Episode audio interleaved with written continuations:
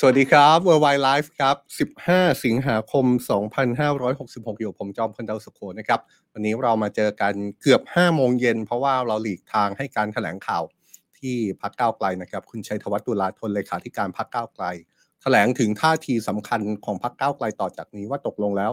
จะโหวตให้แคนดิเดตนายกรัฐมนตรีจากพรรคเพื่อไทยหรือไม่ เรื่องรายละเอียดเนี่ยเดี๋ยวเจอกัน Today Live นะครับคงจะมีข้อมูลที่ค่อนข้างเข้มข้นแล้วก็มองภาพต่อไปว่า ท่าทีล่าสุดของพรรคก้าวไกลนั้น ดูจะเป็นท่าทีที่มองแล้วเห็นภาพอะไรบ้าง แต่ว่า World Wide Life ก็ยังคงเป็นรายการที่เราพูดถึงสถานการณ์ต่างประเทศสรุปเรื่องราวต่างๆ มาให้เข้าใจง่าย ๆ ถึงสิ่งที่เกิดขึ้นในโลกของเรา ไม่ว่าจะเป็นข่าวใหญ่ ไม่ว่าจะเป็นข่าวใกล้ตัว หรือว่าเป็นข่าวที่กระทบกับคนไทยนะครับ เจอกันแบบนี้ครับจันทร์ถึงศุกร์ 16นาฬิกา30 นาทีทุกวันจันทร์ถึงวันศุกร์ในทุกช่องทางโซเชียลมีเดียของสำนักข่าว Today ครับ วันนี้มีประมาณ2-3ประเด็นที่อยากจะชวนคุยกันนะครับ แต่ว่าส่วนใหญ่ก็ยังเป็นประเด็นที่เกี่ยวข้องกับความมั่นคงทางการเมืองระหว่างประเทศ เรื่องหนึ่งเนี่ยหนีไม่พ้นเรื่องของสงครามยูเครนแน่นอน แต่ว่าอีกเรื่องหนึ่งที่วันนี้เราใช้เป็นประเด็นในการจั่วหัวกันด้วย ก็คือเราจะมาจับสัญญาณการแบ่งขั้วเลือกข้างระหว่างมหาอำนาจทั้งสองฝ่ายกันนะครับ ข้างหนึ่งมีสัญญาณมาจากรัสเซีย จากจีนและเกาหลีเหนือ อีกข้างหนึ่งมีสัญญาณมาจากสหรัฐอเมริกา จากญี่ปุ่นและเกาหลีใต้ ถ้าแบ่งขั้วกันแบบนี้ค่อนข้างชัดเจนแล้วแหละครับ ว่าความตึงเครียดในสมรภูมิโลกนั้นจะพูดแค่สงครามยูเครนอย่างเดียวไม่ได้ แต่ว่าสงครามยูเครนก็ปฏิเสธไม่ได้เหมือนกันว่าเป็นเชื้อไฟสำคัญ ที่ทำให้สถานการณ์ในภูมิภาคนั้น ไปไกลลุกลามไปยังภูมิภาคอื่น ๆ ของโลกด้วย เดี๋ยวเรามาว่าเรื่องนี้ในเชิงของรายละเอียดนะครับ และอีกเรื่องหนึ่งที่เรายังคงติดตามอย่างต่อเนื่องก็คือเรื่องภัยพิบัติที่เกิดขึ้นเป็นไฟป่า ที่รัฐฮาวายของสหรัฐนะครับ ความสูญเสียยังคงรุนแรงถูกเปรียบเปรยว่าเป็นภัยพิบัติที่ดูจะรุนแรงที่สุดในรอบร้อยปีแล้วด้วยซ้ำจำนวนผู้เสียชีวิตยังคงเพิ่มสูงขึ้นต่อเนื่องท่ามกลางการคาดการณ์ว่า ในอีกหลายวันต่อจากนี้ ตัวเลขผู้เสียชีวิตอาจจะเพิ่มขึ้นจากจำนวนการพบร่างผู้เสียชีวิตที่อาจจะมากขึ้นถึงวันละ 10ถึง20 ศพเลยทีเดียว ทั้งหมดนี้คือ World Wide Life ในวันนี้ครับเราจะพูดกันทั้งเรื่องของการเมืองระหว่างประเทศ เรื่องของสงครามยูเครน แล้วก็เรื่องของภัยพิบัติ เดี๋ยวเราว่ากันไปทีละเรื่องเลยนะครับ เพราะว่าเรามีค่อนข้างอัดแน่นทีเดียวในเชิงของประเด็น อย่างเช่น เรื่องของสงครามยูเครน ซึ่งเป็นเรื่องที่เราเกาะติดมา 17-18 เดือนต่อเนื่อง เอาเข้าจริงก็ตั้งแต่ก่อนที่จะมีสงครามยูเครนด้วยซ้ำเนี่ยนะครับ ในช่วงสุดสัปดาห์ที่ผ่านมาจนถึงล่าสุดเนี่ยดูเหมือนว่าฝ่ายรัสเซียจะเดินหน้าโจมตีทางอากาศยูเครนต่อเนื่องนะครับ แล้วก็เป็นการโจมตีทางอากาศ ในชนิดที่เรียกได้ว่าเป็นการปูพรมครับทั้งพื้นที่ที่เป็นพื้นที่ที่ถูกนิยามว่าเป็นสมรภูมิรบในสงครามยูเครนอยู่แล้ว ก็คือพื้นที่ทางภาคตะวันออกแล้วก็ภาคใต้ของยูเครน รวมไปถึงการโจมตีในพื้นที่ที่ไม่ได้เป็นสมรภูมิการสู้รบ ระหว่างรัสเซียกับยูเครนด้วยนะครับ ก็มีรายงานการโจมตีทางอากาศ เกิดขึ้นอย่างต่อเนื่องทุกวันด้วยซ้ำเดี๋ยวเราไปดูรายละเอียดเรื่องนี้กันนะครับ เพราะว่าล่าสุดเนี่ยมีรายงานการโจมตีทางอากาศที่เมืองลาวิฟครับเมืองลาวิฟเนี่ยหลายคนจำกันได้ดี เพราะว่าเมืองนี้เนี่ยเป็นเมืองที่ค่อนข้างมีความสำคัญอย่างมากนะครับ เพราะว่าเป็นเมืองทางภาคตะวันตกของยูเครน แล้วก็ถูกมองว่าเป็นเมืองที่เป็นเหมือนประตูของยูเครนในการเดินทางออกจากประเทศยูเครนไปยังประเทศโปแลนด์ นั่นก็หมายความว่าเมืองนี้เป็นประตูที่กั้นระหว่างยูเครนกับโปแลนด์ซึ่งเป็นชาติสมาชิกนาโตด้วย ปรากฏว่าล่าสุดมีรายงานการโจมตีทางอากาศที่เมืองลาวิฟครับ แล้วก็เป็นการโจมตีทางอากาศเกิดขึ้นสดสดร้อนๆเมื่อช่วงเช้าวันอังคารนี้เองนะครับ ก็คือเช้าวันนี้ตามเวลาท้องถิ่น ส่งผลให้มีอาคารที่พักอาศัยกว่า 100 หลังเสียหาย รวมทั้งมีรายงานว่ามีโรงเรียนอนุบาลในพื้นที่ถูกโจมตี แล้วก็มีรายงานผู้บาดเจ็บด้วยนะครับโดยเมื่อคืนที่ผ่านมามีรายงานสัญญาณเตือนภัยทางอากาศดังขึ้นทั่วยูเครนครับและดูเหมือนฝ่ายยูเครนจะเห็นความพยายาม ที่รัสเซียจะเน้นโจมตีพื้นที่ทางภาคตะวันตกของยูเครนด้วย ซึ่งก่อนหน้านี้เนี่ยพื้นที่ทางภาคตะวันตกของยูเครน หลายคนที่ติดตาม แล้วก็อาจจะได้ยินข่าวไม่ค่อยบ่อยครั้งนักนะครับว่าพื้นที่ในแถบนี้มีการโจมตีเกิดขึ้น เพราะว่าหลายคนมองว่า พื้นที่ทางภาคตะวันตกนั้นดูจะเป็นพื้นที่ที่ปลอดภัยจากการโจมตีมากกว่าภาคอื่น ๆ ของยูเครนแล้ว เนื่องจากเป็นพื้นที่ที่ติดอยู่กับประเทศโปแลนด์ ซึ่งเป็นชาติสมาชิกขององค์การสนธิสัญญาแอตแลนติกเหนือ หรือว่านาโต นี่คือสถานการณ์ที่เกิดขึ้นสดๆร้อนๆนะครับ ย้อนไปถึงเมื่อวานนี้สักนิดหนึ่งครับ ปรากฏว่าเมื่อวานนี้เราก็เห็นสัญญาณที่รัสเซียพยายามใช้การโจมตีทางอากาศปูพรมโจมตีในทุกพื้นที่ของประเทศยูเครนเหมือนกัน เพราะว่าเมื่อวานนี้รัสเซียได้ใช้โดรนแล้วก็ขีปนาวุธ โจมตีเมืองโอเดซ่าครับเมืองโอเดซ่าก็เป็นเมืองที่หลายคนคุ้นชื่อนะครับ เพราะว่าถือเป็นเมืองท่าที่สำคัญทางตอนใต้ของประเทศ แม้ว่าทางการยูเครนจะสามารถสกัดการโจมตีได้ทั้งหมดนะครับ แต่ว่าการสกัดดังกล่าวทำให้ซากโดน รวมถึงซากขีปนาวุธ ก็ทำให้อาคารเสียหายจากการถูกสกัดด้วย ย้อนกลับไปอีกครับ เมื่อวันอาทิตย์ก็มีการโจมตี ซึ่งเป็นการโจมตีที่มีความรุนแรงมากขึ้น มาก ๆ เลยนะครับ เกิดขึ้นที่แคว้นเคอร์ซอน เคอร์ซอนตั้งอยู่ทางตอนใต้ของยูเครน แล้วก็ถือได้ว่าเป็นหนึ่งในพื้นที่ที่เป็นสมรภูมิการสู้รบที่สำคัญในสงครามยูเครนในช่วงที่ผ่านมานะครับ ปรากฏว่าที่บอกว่าเป็นเหตุการณ์โจมตีรุนแรงเนี่ยเพราะว่าการโจมตีที่แคว้นเคอร์ซอนเมื่อวันอาทิตย์ทำให้มีผู้เสียชีวิตมากถึง 7 คนครับหนึ่งในจำนวนผู้เสียชีวิตน่าเศร้ามากนะครับ เพราะว่าหนึ่งในนั้นเป็นเด็กแรกเกิดที่มีอายุเพียง 22 วันเท่านั้น นอกจากนี้ยังมีผู้บาดเจ็บอีก 22 คนด้วยกัน โดยการโจมตีในครั้งนี้ทำให้ทางการยูเครนประกาศให้เมื่อวันจันทร์ที่ผ่านมาเป็นวันไว้อาลัยทั่วประเทศนะครับนายโวโลดีมีร์ เซเลนสกีประธานาธิบดียูเครนระบุว่า นี่คือการโจมตีที่โหดเหี้ยม พร้อมให้ภาพว่าเมื่อสุดสัปดาห์ที่ผ่านมายังเกิดการโจมตีอีกหลายจุดนะครับไม่ใช่แค่ ที่เราเอ่ยถึงเท่านั้น แต่ว่ายังมีพื้นที่ที่เป็นพื้นที่ในสนามรบของยูเครนอยู่แล้ว ก็คือพื้นที่ไม่ว่าจะเป็นซาปอริซเซีย พื้นที่ในภูมิภาคดอนบาสรวมถึงพื้นที่อื่นๆ ผู้นำยูเครนพูดเลยนะครับว่าเรื่องนี้จะเอาผิดรัสเซียอย่างสาสม ความน่าสนใจจากการที่รัสเซียปูพรมโจมตีทางอากาศใส่ยูเครนแบบทั่วประเทศครั้งนี้เนี่ยสาเหตุต้นตอที่รัสเซียส่งสัญญาณ แล้วก็เลือกโจมตีแบบปูพรมทั่วประเทศแบบนี้เกิดอะไรขึ้นกันแน่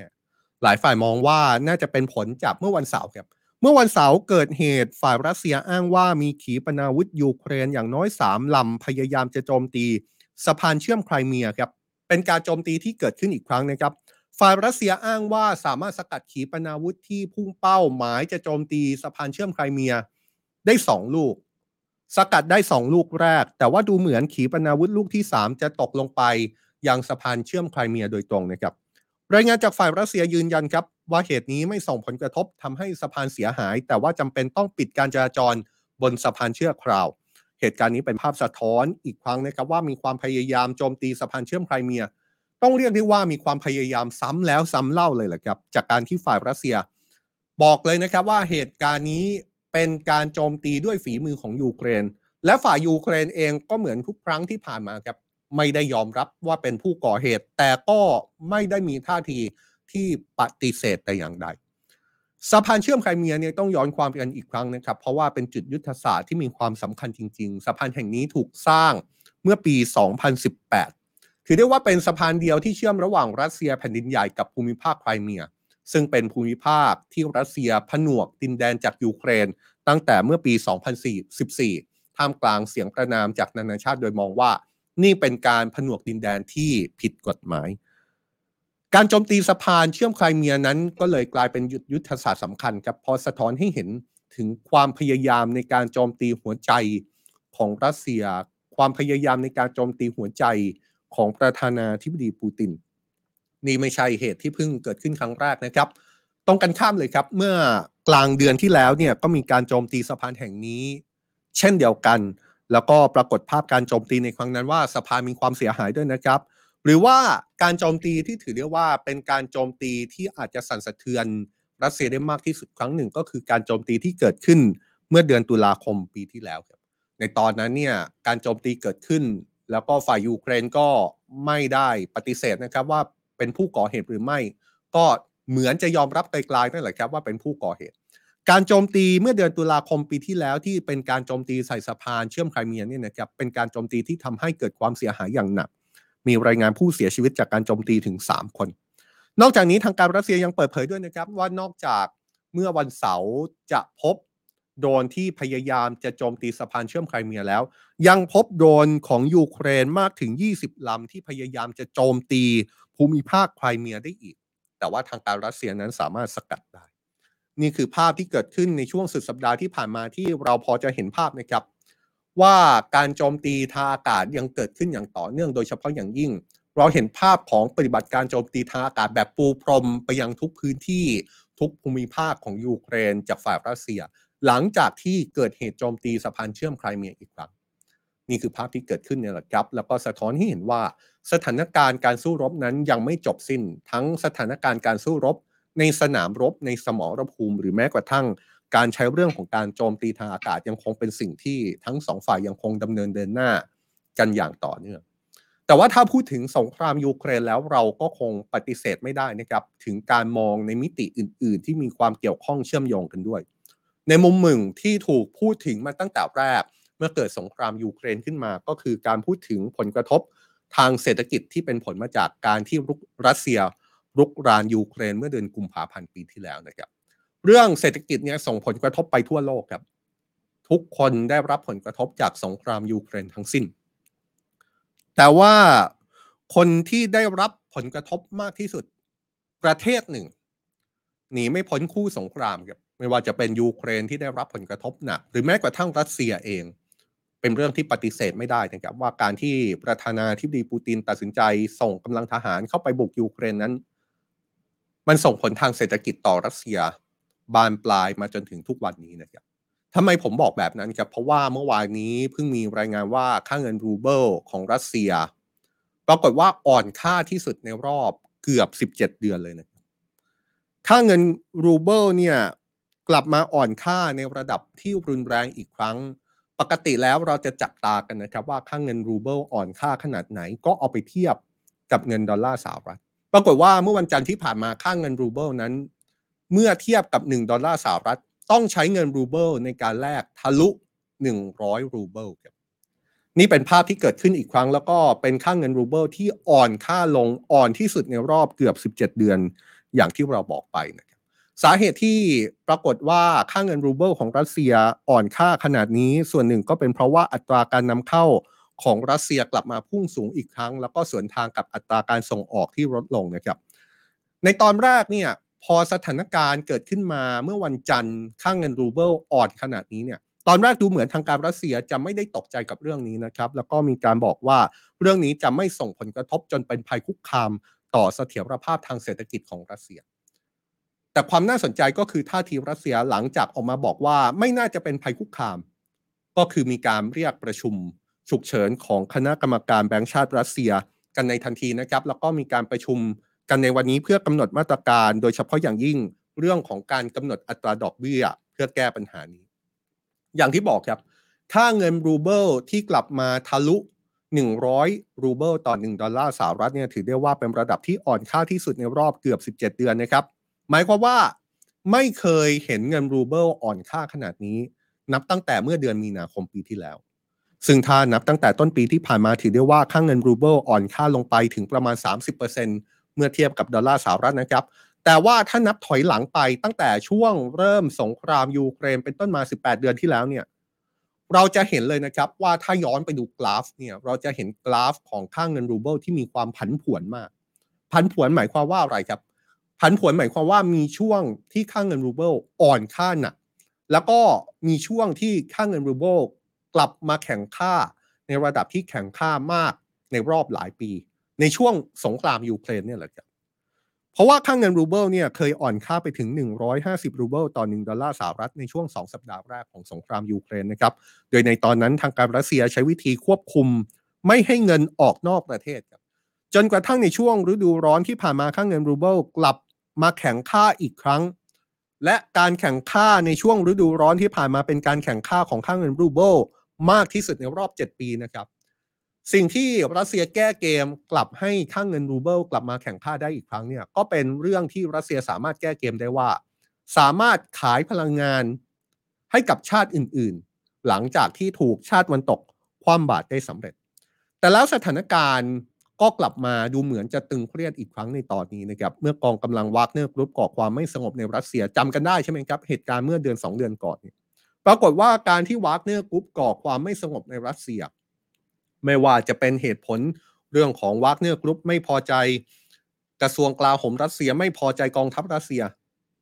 หรือว่าจะเป็นเหตุผลที่บางฝ่ายมองว่าเอ๊ะนี่เป็นการแสดงละครหรือเปล่า เหตุผลอะไรไม่ทราบนะครับ แต่ผลกระทบที่ออกมาจากการที่กองกำลังวากเนอร์กรุ๊ปก่อความไม่สงบในรัสเซีย ผลที่ตามมาอย่างเลี่ยงไม่ได้ก็คือนักลงทุนขาดความเชื่อมั่นในเศรษฐกิจของรัสเซีย และทำให้นักลงทุน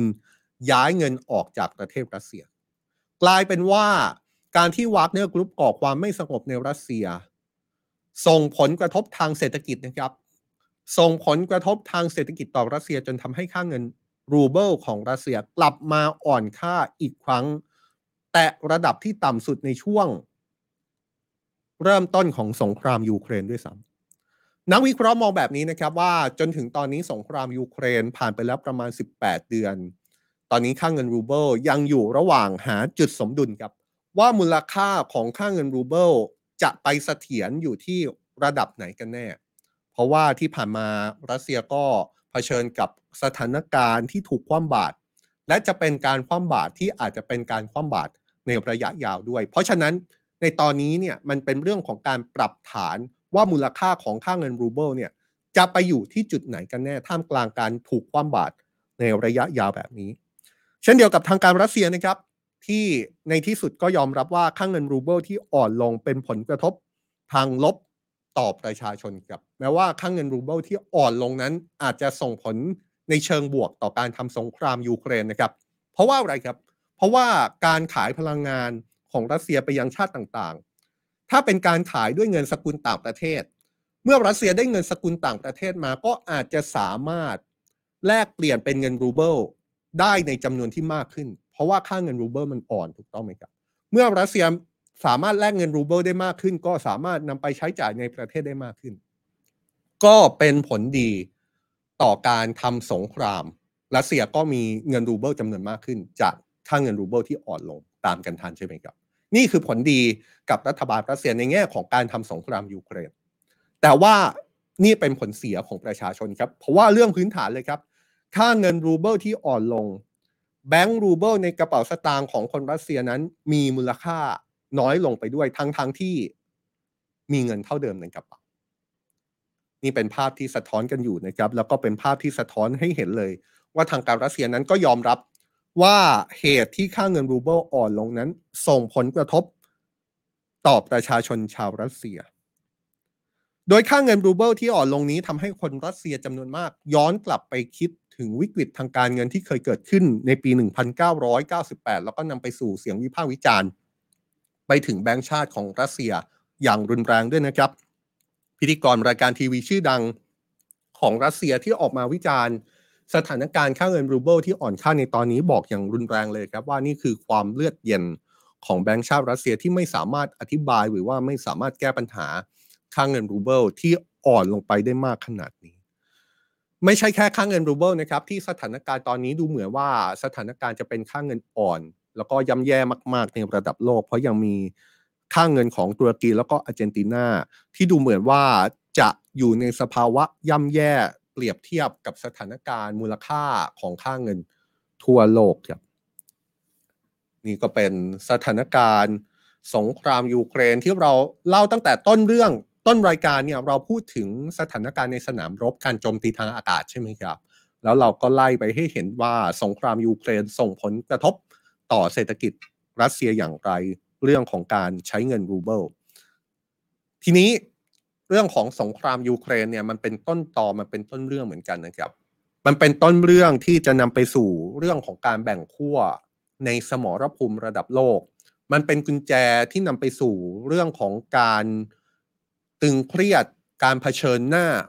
ในพื้นที่อื่น ๆ ของโลกที่ไม่ใช่แค่ สงครามยูเครน ระหว่างยูเครนกับรัสเซียด้วย ผมกำลังพูดถึงมุมในเชิงของการเมืองระหว่างประเทศครับ ด้วยสิ่งที่หลายคนมองว่านี่อาจจะเป็นการแบ่งฝั่งแบ่งฝ่าย ทางการเมืองที่เป็นผลมาจากสงครามยูเครน แล้วก็ลากยาวไปถึงสมรภูมิอื่น ๆ อย่างที่เราเกินเอาไว้ต้นรายการนะครับ ว่าวันนี้เราจะพูดถึงการแบ่งกลุ่ม การจับขั้วของมหาอำนาจทั้งสองฝากฝากหนึ่งก็เป็นฝากของสหรัฐที่มีญี่ปุ่นแล้วก็เกาหลีใต้ แต่ว่าอีกฝากหนึ่งก็เป็นฝากของรัสเซีย ที่มีจีนแล้วก็เกาหลีเหนือ ภาพนี้จะสะท้อนให้เห็นถึงการเผชิญหน้า หรือว่าความตึงเครียดอย่างชัดเจนมาก ๆ นอกสงครามยูเครน แต่ว่ามาอยู่ที่ภูมิภาคเอเชียตะวันออกนะครับที่หยิบยกเรื่องนี้ขึ้นมา เพราะว่ามีหลายประเด็นที่เกี่ยวข้องเชื่อมโยงกันอย่างปฏิเสธไม่ได้ แล้วก็เป็นผลที่สืบเนื่องสะท้อนกันมาเนี่ยนะครับประเด็นแรกคือการที่รัฐมนตรีกลาโหมของจีน หลี่ฉางฟู่มีกำหนดเดินทางเยือนรัสเซียแล้วก็เบลารุสนะครับ โดยกำหนดการจากกระทรวงกลาโหมของจีนเปิดเผยออกมาระบุว่ารัฐมนตรีกลาโหมของจีนจะเข้าร่วมการประชุมความมั่นคงระดับนานาชาติ และจะมีการพบกับผู้นำด้านกลาโหมของรัสเซียนะครับขณะเดียวกันก็ยังมีการพูดถึงกำหนดการเยือนเบลารุส ของรัฐมนตรีกลาโหมของจีนด้วยนะครับ บอกว่าเขาน่าจะได้พบกับผู้นำทางการทหารของเบลารุส รวมถึงการเยือนกรมทหารต่างๆ ของเบลารุสด้วย โดยการเดินทางเยือนเบลารุสของรัฐมนตรีกลาโหมจีนกำลังเป็นคำถามสำคัญครับ ว่านี่เกี่ยวข้องกับสงครามยูเครนมากน้อยแค่ไหน โดยเฉพาะสถานการณ์ในช่วงนี้ ที่เบลารุสถูกจับตาอย่างมาก จากการที่กองกำลังของวากเนอร์กรุ๊ปดันได้มีการลี้ภัยไปตั้งฐานที่มั่นอยู่ในประเทศเบลารุสขณะเดียวกันความสัมพันธ์ระหว่างจีนกับรัสเซียก็ถูกจับตาอย่างยิ่งนะครับกับความพยายามของจีนที่พยายามแสดงท่าทีว่าต้องการเป็นตัวกลาง ในการเจรจาในสงครามยูเครน ระหว่างยูเครนกับรัสเซีย แต่ถึงอย่างนั้นในมุมของชาติตะวันตกก็มองว่าจีนมีความสัมพันธ์ที่แน่นแฟ้นกับรัสเซียอย่างมาก จนบรรดาชาติตะวันตกตั้งคำถามว่า ตกลงแล้วรัฐบาลจีนมีท่าทีสนับสนุนรัสเซียในการทำสงครามยูเครนมากน้อยแค่ไหน โดยที่ผ่านมาเนี่ยต้องไม่ลืมถึงความสัมพันธ์ที่แน่นแฟ้น การประกาศว่าเป็นหุ้นส่วนยุทธศาสตร์แบบไม่จำกัด ระหว่างประธานาธิบดีสีจิ้นผิงของจีนกับประธานาธิบดีวลาดิเมียร์ปูตินของรัสเซีย รวมถึงท่าทีทางการทหารระหว่างจีนกับรัสเซียเองครับ ที่ได้มีการร่วมกันซ้อมรบทางการทหารร่วมกัน อีกทั้งรัฐมนตรีกลาโหมของจีนคนนี้เนี่ยนะครับก็เพิ่งพบกับประธานาธิบดีปูติน เมื่อเดือนเมษายนที่ผ่านมาก่อนที่เขาเพิ่งจะพบกับผู้บัญชาการทหารเรือของรัสเซียเมื่อเดือนที่แล้ว นี่ก็เป็นมุมหนึ่งที่สะท้อนให้เห็นว่ามีการแตะมือกันระหว่างรัสเซียกับจีนนะครับ อีกมุมหนึ่งจะสะท้อนให้เห็นว่ามีการแตะมือกันระหว่างจีนกับเกาหลีเหนือครับเพราะว่ามีความสัมพันธ์ ถึงรายงานว่าผู้นำรัสเซียประธานาธิบดีปูตินเนี่ยนะครับกับผู้นำสูงสุดเกาหลีเหนือในคิมจองอึนได้มีการแลกเปลี่ยนจดหมายซึ่งกันและกันครับเป็นการแลกเปลี่ยนจดหมายเพื่อยืนยันถึงการพัฒนาความสัมพันธ์ระหว่าง 2 ประเทศที่มีความยาวนานนะครับจดหมายที่แลกเปลี่ยนกันนี้เป็นส่วนหนึ่งของการครบรอบ 78 ปีการปลดแอกเกาหลีจากญี่ปุ่น ซึ่งการเฉลิมฉลองนี้ก็เป็นการเฉลิมฉลองที่เกิดขึ้นในเกาหลีใต้ด้วยเช่นกันนะครับ จดหมายทั้งสองฉบับที่มีการแลกเปลี่ยนกันที่ว่าเนี่ยมีเนื้อหาสาระว่าอย่างไรบ้าง ในคิมจองอึนผู้นำสูงสุดเกาหลีเหนือระบุในจดหมาย แบบนี้นะครับเป็นการระบุถึงความสัมพันธ์ของทั้งสองชาติที่ร่วมต่อสู้ในสงครามโลกครั้งที่สองในชนิดที่เคียงบ่าเคียงไหล แล้วก็คาดหวังถึงการพัฒนาความสัมพันธ์เข้าสู่ยุคใหม่ขณะที่ประธานาธิบดีปูตินได้ส่งข้อความผ่านจดหมายถึงผู้นำสูงสุดเกาหลีเหนือ โดยระบุว่าเขามั่นใจถึงความสัมพันธ์ระหว่างสองประเทศในทุกด้าน และหวังให้มีเสถียรภาพและก็ความมั่นคงในคาบสมุทรเกาหลี และเอเชียตะวันออกด้วย ต้องไม่ลืมนะครับว่าไม่กี่สัปดาห์ก่อนเนี่ยรัฐมนตรีกลาโหมของรัสเซียเซอร์เกย์ชอยกูเพิ่งเดินทางเยือนเกาหลีเหนือ แล้วก็พบกับประธานาธิบดีคิมจองอึนได้มีการร่วมเฉลิมฉลอง แล้วก็ได้มีการเข้าชมนิทรรศการด้านอาวุธของเกาหลีเหนือด้วย นี่เป็นภาพที่เราทำให้เห็นว่ามีการแตะมือกันระหว่างรัสเซียกับเกาหลีเหนือ คำถามก็คือทำไมถึงมีการแตะมือกัน แล้วก็สะท้อนภาพให้เห็นถึงการเผชิญหน้ากันในภูมิภาคเอเชียตะวันออก มีประเด็นหนึ่งที่น่าสนใจนะครับ เพราะว่าท่ามกลางการแลกเปลี่ยนจดหมาย ระหว่างเกาหลีเหนือกับรัสเซียในตอนนี้เนี่ยเกิดขึ้นพร้อมๆ กับท่าทีของทางการเกาหลีเหนือเองครับที่มีความเคลื่อนไหวที่อาจมองได้ว่ากำลังเตรียมความพร้อมในการเข้าสู่สงครามหรือไม่นี่เป็นคำพูดที่ออกมาจากทางการเกาหลีเหนือเลยนะครับ ว่าตอนนี้กำลังยกระดับทางการทหาร เพื่อเตรียมความพร้อมเข้าสู่สงคราม เมื่อวานนี้เลยครับในคิมจองอึนผู้นำสูงสุดเกาหลีเหนือ ประกาศจะขยายการผลิตขีปนาวุธ เพื่อเสริมประสิทธิภาพทางการทหาร ให้มีความพร้อมต่อการเข้าสู่สงคราม โดยผู้นำสูงสุดเกาหลีเหนือ ระบุว่าเป้าหมายสำคัญคือการเพิ่มสัพพะกำลังอย่างสูง โดยย้ำว่านี่เป็นความจำเป็นเร่งด่วน เพื่อไม่ให้ค่าศึก กล้าที่จะคิดใช้กำลังต่อเกาหลีเหนือ นี่นี่ก็เป็นท่าทีที่ออกมาจากสถานการณ์ในตอนนี้ เป็นท่าทีที่เราอาจจะตั้งคำถามกันนะครับ ว่าใครเป็นคนเริ่มก่อนกันแน่ เพราะว่าในวันที่ผู้นำสูงสุดเกาหลีเหนือประกาศว่าเกาหลีเหนือต้องเตรียมสักกำลังให้พร้อม ในการเตรียมความพร้อมเข้าสู่สงครามเนี่ยก็เป็นช่วงเวลาที่สหรัฐแล้วก็เกาหลีใต้ประกาศที่จะมีการซ้อมรบ เป็นการซ้อมเพื่อสันติภาพ เกิดขึ้นในวันที่ 21 ถึง 31 สิงหาคมนี้ครับ เป็นการซ้อมที่ระบุเหตุผลชัดเจนนะครับ เพื่อว่าเป็นเพื่อการปรับปรุงศักยภาพในการเตรียมรับมือกับภัยคุกคามด้านนิวเคลียร์แล้วก็ขีปนาวุธจากเกาหลีเหนือ นี่ครับ เราฉายภาพให้เห็นนะครับ ว่ารัสเซียจีนเกาหลีเหนือแตะมือกันอยู่ แต่อีกขั้วอีกฝากอีกกลุ่มของมหาอำนาจก็แตะมือกันเช่นกันครับ ผมกำลังหมายถึงสหรัฐ ผมกำลังหมายถึงเกาหลีใต้แล้วก็ญี่ปุ่น แตะมือกันจริงครับ เพราะว่าต้องจับตาไปที่การที่ทั้งสามชาตินี้อาจจะพัฒนาความสัมพันธ์ทางการทหารในรูปแบบใหม่ โดยจะเน้นเรื่องของการพัฒนาร่วมกัน ไม่ว่าจะเป็นด้านเทคโนโลยีการศึกษาแล้วก็ด้านกลาโหม ซึ่งทั้งสามชาติเนี่ยจะมีการประชุมหารือกันที่สหรัฐในวันศุกร์นี้นะครับ เรื่องนี้เป็นการออกมาเปิดเผยโดยแหล่งข่าว ซึ่งเป็นเจ้าหน้าที่ของสหรัฐ ระบุว่าแม้การหารือในรอบนี้จะไม่ได้เป็นการจัดตั้งความร่วมมือรูปแบบใหม่อย่างเป็นทางการ แต่น่าจะเป็นการลงนามทำความเข้าใจเกี่ยวกับความร่วมมือในระดับภูมิภาค และอาจมีการจัดตั้งสายด่วนสำหรับการสื่อสารระหว่างกันของทั้ง 3 ฝ่ายในกรณีฉุกเฉินด้วย โดยนี้เป็นท่าทีที่ชัดเจนแล้วก็สะท้อนถึงความตึงเครียดในภูมิภาคเอเชียตะวันออกแบบชัดกว่านี้ไม่มีอีกแล้วครับ ที่มีทั้งกรณีของเกาหลีเหนือ หรือแม้กระทั่งความตึงเครียดกับจีน จนทำให้เกาหลีใต้ และญี่ปุ่นต้องจัดการประชุมร่วมกันเป็นครั้งแรกในรอบ 12 ปีเมื่อเดือนมีนาคมที่ผ่านมา และเชื่อได้ว่าการหารือสามชาติสหรัฐเกาหลีใต้แล้วก็ญี่ปุ่นที่จะเกิดขึ้นในวันศุกร์นี้เนี่ยนะครับอาจจะเป็นความหวังว่าจะเป็นการประชุมครั้งแรก ที่จะมีการประชุมต่อเนื่องในอนาคตด้วย นอกจากการหารือกันระหว่างทั้ง 3 ชาติ อาจเป็นความพยายามในการสื่อสาร ให้เป็นไปในทางเดียวกัน ต่อกรณีของไต้หวันด้วยนะครับ ซึ่งในช่วงจังหวะนี้ก็เป็นช่วงจังหวะเดียวกับที่รองประธานาธิบดีของไต้หวัน เดินทางไปพักต่อเครื่องที่สหรัฐ ซึ่งนี่ถือได้ว่าเป็นเรื่องใหญ่มาก แล้วก็เป็นเรื่องที่ทางการจีนออกมาวิพากษ์วิจารณ์ อย่างรุนแรงทั้งต่อไต้หวันแล้วก็สหรัฐอเมริกาสำหรับเนื้อหาสาระต่อกรณีไต้หวันที่น่าจะออกมาจากแถลงการร่วมของสหรัฐญี่ปุ่นแล้วก็เกาหลีใต้เนี่ยนะครับ อาจจะเป็นไป ในเชิงของการเรียกร้อง และก็การรักษาสันติภาพ และเสถียรภาพในช่องแคบไต้หวันนี่แหละครับ ก็เป็นเรื่องที่เราหยิบมาเป็นกรณีความสัมพันธ์ระหว่างประเทศที่มีการแบ่งขั้วเลือกข้าง ชัดเจนนะครับ แล้วถ้าฟังตั้งแต่ต้นเนี่ยก็จะเห็นได้เลยว่าการแบ่งขั้วแลกข้างเลือกข้างที่เกิดขึ้นระหว่างมหาอำนาจทั้งสองฝ่ายเนี่ย พื้นที่ประลองกำลังกันไม่ใช่แค่ในพื้นที่ของสงครามยูเครนแล้วนะครับ แต่ว่ายังเป็นพื้นที่ในภูมิภาคเอเชียตะวันออก ก็คือแถวแถวบ้านเราเลย ยังไม่รวมกรณีพื้นที่ภูมิภาคเอเชียตะวันออกเฉียงใต้ ซึ่งก็มีความร้อนแรง ไม่ว่าจะเป็นกรณีของทะเลจีนใต้ หรือว่าเป็นกรณีอื่น ๆ อีกนะครับ ซึ่งก็ต้องตับตากันต่อไปครับ แล้ว World Wide Life ก็จะเกาะติดเรื่องนี้อย่างใกล้ชิดเอามารายงาน แล้วก็ชวนคิดชวนคุยกัน ทุกคนเห็นว่าไงครับ ทุกคนเห็นว่าการแบ่งขั้วเลือกข้างของมหาอำนาจระดับโลกที่เกิดขึ้นในตอนนี้เป็นอย่างไรบ้าง คอมเมนต์กันมาได้นะครับ ในทุกช่องทางที่กำลังดูอยู่เลย ไม่ว่าจะเป็น YouTube Facebook หรือว่า TikTok ของสำนักข่าว Today เอาละครับ อีกเรื่องหนึ่งที่เราจับตาอย่างใกล้ชิดก็คือกรณีของภัยพิบัตินะครับ ภัยพิบัติที่ในตอนนี้ดูจะมีความรุนแรง แล้วก็ทำให้มีผู้สูญเสียจำนวนมาก ก็คือกรณีไฟป่าที่ฮาวาย ตอนนี้ตัวเลขเนี่ยอยู่ที่ 99 คน แต่ว่าตัวเลขผู้เสียชีวิตอาจจะสูงกว่านี้นะครับ เพราะว่าทางการท้องถิ่นออกมายืนยันแล้วก็ยอมรับเลยว่า ต่อไปเนี้ย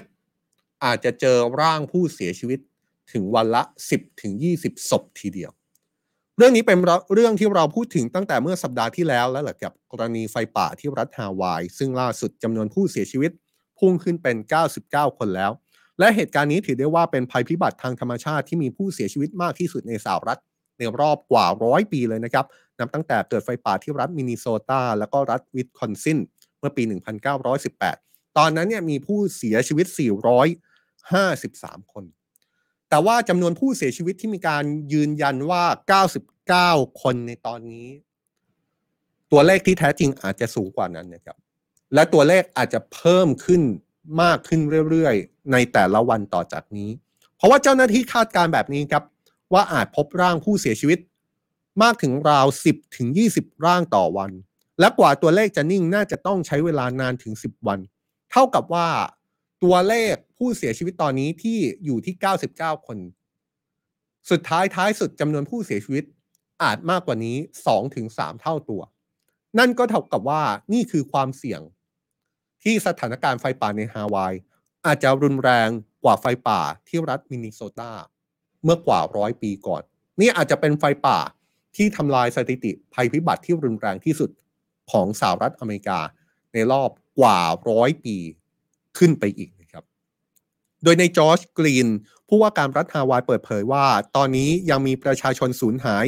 อีกประมาณ 1,300 คนที่ยังหาตัวไม่พบครับ โดยทีมกู้ภัยพยายามระดมกำลังค้นหาผู้รอดชีวิตอย่างเร่งด่วน ท่ามกลางอุปสรรคในหลายพื้นที่ ซึ่งยังคงมีไฟปะทุอย่างต่อเนื่องทำให้ขณะนี้ปฏิบัติการค้นหาผู้รอดชีวิตดำเนินการคืบหน้า ไปได้แค่ 3%เท่านั้นครับ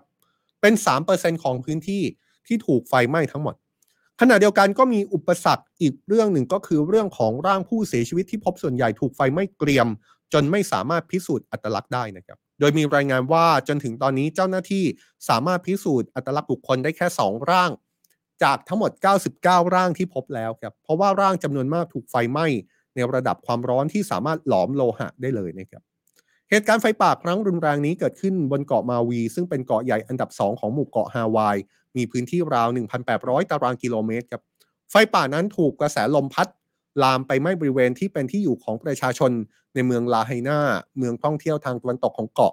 ซึ่งเป็นพื้นที่ที่มีประชาชนอยู่ประมาณ 13,000 คนนะครับ โดยตั้งแต่เมื่อคืนวันอังคารที่แล้วจนบ้านเรือนสิ่งปลูกสร้างถูกเผาเป็นเท่าฐาน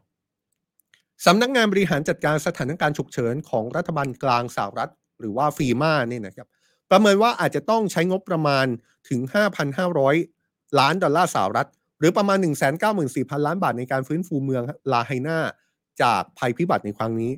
ขณะที่ Moody's Analytics ซึ่งเป็นบริษัทวิเคราะห์ระดับโลก ประเมินความเสียหายทางเศรษฐกิจจากไฟป่ารุนแรงครั้งนี้นะครับ Moody's วิเคราะห์ว่ามูลค่าความเสียหายทางเศรษฐกิจ ที่เกิดกับรัฐฮาวาย จากเหตุไฟป่าครั้งนี้อาจสูงถึง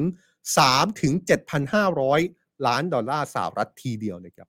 นักเศรษฐศาสตร์ของ Moody's Analytics อธิบายไว้แบบนี้นะครับว่าความเสียหายจากไฟป่าครั้งนี้ แม้ว่าดูเผินๆอาจจะน้อยกว่ามูลค่าความเสียหายที่เกิดจากพายุครั้งใหญ่ๆ ที่เคยผ่านมา แต่พอพิจารณาจากผลกระทบที่เกิดขึ้นแล้ว ไฟป่าครั้งนี้ส่งผลกระทบรุนแรงต่อพื้นที่ ที่มีประชากรอาศัยอยู่หนาแน่น และก็รุนแรงมากกว่าไฟป่าครั้งก่อนๆแม้แต่เหตุการณ์ไฟป่าครั้งใหญ่ที่เกิดขึ้นในรัฐแคลิฟอร์เนียเมื่อปี 2018 ซึ่งจากการประเมินตัวเลขคร่าวๆ มีอาคารสิ่งปลูกสร้างร้านค้าโรงแรม แล้วก็รีสอร์ทในเมืองลาไฮนาถูกไฟเผาไหม้ได้รับความเสียหายไปมากกว่า 2,200 แห่งทำให้ประชาชนหลายพันคนไร้ที่อยู่อาศัย ซึ่งจนถึงตอนนี้ยังไม่สามารถระบุสาเหตุที่ชัดเจนของไฟไหม้ป่าครั้งรุนแรงนี้ได้ แต่มีการคาดการณ์จากผู้เชี่ยวชาญนะครับว่าไฟป่าอาจจะปะทุจากประกายไฟที่เกิดจากสายไฟฟ้า ซึ่งถูกลมพัดขาด ในช่วงที่เกิดพายุจากอิทธิพลของเฮอริเคนดอร่าทำให้ไฟลุกลามอย่างรวดเร็ว ไปไหม้บ้านเรือนประชาชน ในเมืองลาเฮนาขณะเดียวกันก็มีอีกหลายกระแสนะครับที่พูดถึงปัจจัยที่ทำให้เกิดไฟป่าในครั้งนี้ แต่ที่น่าสนใจก็คือผู้เชี่ยวชาญหลายคนมองว่าเป็นเรื่องแปลกครับ ที่ไฟป่าจะรุนแรงได้ขนาดนี้ในพื้นที่ของเกาะมาวี ซึ่งเป็นเกาะเขตร้อนที่มีความชื้นสูง ซึ่งถ้าจะให้พูดกันจริง ๆ แล้วเรื่องนี้อาจจะเป็นความผิดปกติที่ไม่ใช่เรื่องแปลกครับ เพราะว่าอะไรครับ เพราะว่าที่ผ่านมานั้น มีหลายสถานการณ์ที่สะท้อนให้เห็นว่า มีความผิดปกติ ทางธรรมชาติเกิดขึ้นบ่อยขึ้นเรื่อยๆ ผลจากการเปลี่ยนแปลงสภาพอากาศนะครับ อย่างไรก็ตามแม้จะมีการประเมินนะครับว่าปัจจัยที่ทำให้เกิดไฟป่าโหมกระหน่ำเผาผลาญเมืองลาไฮนาส่วนหนึ่งก็น่าจะเป็นลมแรงอิทธิพลจากพายุเฮอริเคนแต่คำถามที่ตามมาก็คือเมื่อเกิดเหตุแล้ว ประสิทธิภาพในการเตือนภัย หรือว่าบริหารสถานการณ์ฉุกเฉินที่เป็นภัยพิบัติแบบนี้ ตกลงแล้วมีประสิทธิภาพมากน้อยแค่ไหน เรื่องนี้มีประชาชนจำนวนหนึ่งเลยครับ มองว่าการแจ้งเตือนของภาครัฐนั้น ไม่มีประสิทธิภาพมากพอ และสัญญาณเตือนภัยในขณะเกิดเหตุนั้นไม่ทำงานด้วยทำให้ประชาชนหนีไม่ทัน และทำให้มีผู้เสียชีวิตจำนวนมากครับ เรื่องภัยพิบัติที่อาจจะถูกมองได้ว่า มีผลมีปัจจัยสำคัญมาจากการเปลี่ยนแปลงสภาพอากาศเนี่ยนะครับ ก็เป็นเรื่องที่สำนักข่าว Today จับตาอย่างใกล้ชิดครับ แล้วก็ในช่วงปลายเดือนนี้เราจะมีการจัดงาน Climate Forum นะครับของสำนักข่าว Today ที่มีชื่อว่า Save Thai Dish กับคำถามเริ่มต้นที่เราถามกันว่าเคยคิดไหมว่าถ้าวันหนึ่ง โลกร้อนมากเกินไปจะเกิดอะไรขึ้น กับอาหารจานโปรดของคุณ ไม่ว่าจะเป็นรสชาติที่อาจจะเปลี่ยนไป ไม่ว่าจะเป็นวัตถุดิบที่จะไม่เหมือนเดิม หรือมันจะไปกว่านั้นก็คืออาหารจานนั้นอาจจะไม่มีให้เรากินอีกต่อไปแล้ว เรื่องนี้เป็นคำถามที่สำนักข่าว Today อยากชวนทุกคนมาล้อมวง สนทนาสร้างความตระหนักรู้ ถึงผลกระทบต่ออาหารไทยในวันที่สภาพอากาศเปลี่ยนแปลงนะครับ แล้วก็ร่วมหาทางออกให้อาหารไทยสามารถไปต่อได้ ท่ามกลางภาวะ climate change กับผู้เชี่ยวชาญจากหลายภาคส่วน ทั้งในประเทศ แล้วก็ระดับนานาชาตินะครับ วันนี้เรามามีหนึ่งฟอรัมที่อยากชวนทุกคนมาร่วมงานกันในวันที่ 21 สิงหาคม ที่จะถึงนี้ที่โรงละคร KBank สยามพิฆเนศ สยามสแควร์วันนะครับสี่หน่วยงานที่เป็นตัวแทนมาน่าสนใจทั้งสิ้นนะครับ ไม่ว่าจะเป็นดรรัศวิน ชินโชติธิรนันท์ซึ่งเป็นนักวิชาการผู้เชี่ยวชาญด้านการเกษตร สิ่งแวดล้อมและภัยพิบัติ เป็นผู้บริหารและผู้ก่อตั้งบริษัท Listen Feel คุณสารนนท์หวังสร้างบุญรองผู้ว่าราชการกรุงเทพมหานคร คุณกนกพรดิตกระจันประธานกลุ่มวิสาหกิจชุมชนกลุ่มส่งเสริมเกษตรอินทรีย์ที่อำเภออู่ทองจังหวัดสุพรรณบุรี และคุณนันทพรตีรับพงไพบุญผู้จัดการฝ่ายพัฒนาเครือข่าย องค์กรอาวุโส มูลนิธิสโกลา of Sustenance หรือว่า SOS และ Natural Chef นะครับ Climate Change เนี่ยจะทำให้อาหารไทยเปลี่ยนไปอย่างไร และอะไรคือทางออกที่พวกเราสามารถร่วมกันทำได้ หาคำตอบไปพร้อมกันกับ Climate Forum Save Thai Dish สภาพอากาศเปลี่ยนไปอาหารไทยไม่เหมือนเดิม ย้ำกันอีกทีนะครับ 21 สิงหาคม 2566 โรงละครเคแบงก์สยามพิฆเนศครับ ตอนนี้สำนักข่าว Today เปิดให้ลงทะเบียนแล้วนะครับ ใครสนใจสแกน QR code ที่ขึ้นอยู่ในหน้าจอตอนนี้ได้เลยนะครับ แล้วก็นอกจาก forum ที่เราเปิดเผยเป็น forum แรกแล้ว เดี๋ยวยังจะมี session อื่น ๆ ที่เกี่ยวข้องกับการตั้งคำถามถึงสภาวะโลกร้อนหรือที่เราเรียกว่าโลกเดือดที่กำลังจะส่งผลต่ออาหารของเราไม่มากก็น้อย เชิญร่วมงานนะครับ ใครสนใจสแกน QR code ที่ขึ้นอยู่นี้แล้วก็ร่วมงานได้เลย อย่างที่บอกนะครับ วันนี้ความเข้มข้นทางการเมืองดูจะเหมือนแตะประหลอดอีกครั้งหนึ่งแล้วจากท่าทีล่าสุดของพรรคก้าวไกล 18นาฬิกา30 นาที วิเวียนและพลอยวัสนีอยู่กับเราที่ Today Live นะครับ ชวนถอดรหัสกันต่อถึงสัญญาณการเมืองต่อจากนี้ในการจัดตั้งรัฐบาลที่นำโดยพรรคเพื่อไทย และมีแนวโน้ม มากขึ้นเรื่อยๆ หรือไม่ว่าจะเป็นรัฐบาลที่รวมเอาพักสองลุงมาเกี่ยวข้องด้วยคำว่ารัฐบาลสลายขั้วกำลังถูกตั้งคำถามอย่างมากนะครับ ว่านี่คือคำที่ใช้เท่ๆคำที่ใช้หรูๆแทนคำว่ารัฐบาลข้ามขั้วที่นำการจัดโดยพรรคเพื่อไทยหรือเปล่า เจอกับพลอยและวิเวียน 18นาฬิกา30 นาทีกับ Today Live นะครับ ส่วน Worldwide Live เจอกันต่อวันพรุ่งนี้เวลาเดิมนะครับ 16นาฬิกา30 นาที วันนี้ผมลาไปก่อนนะครับ สวัสดีครับ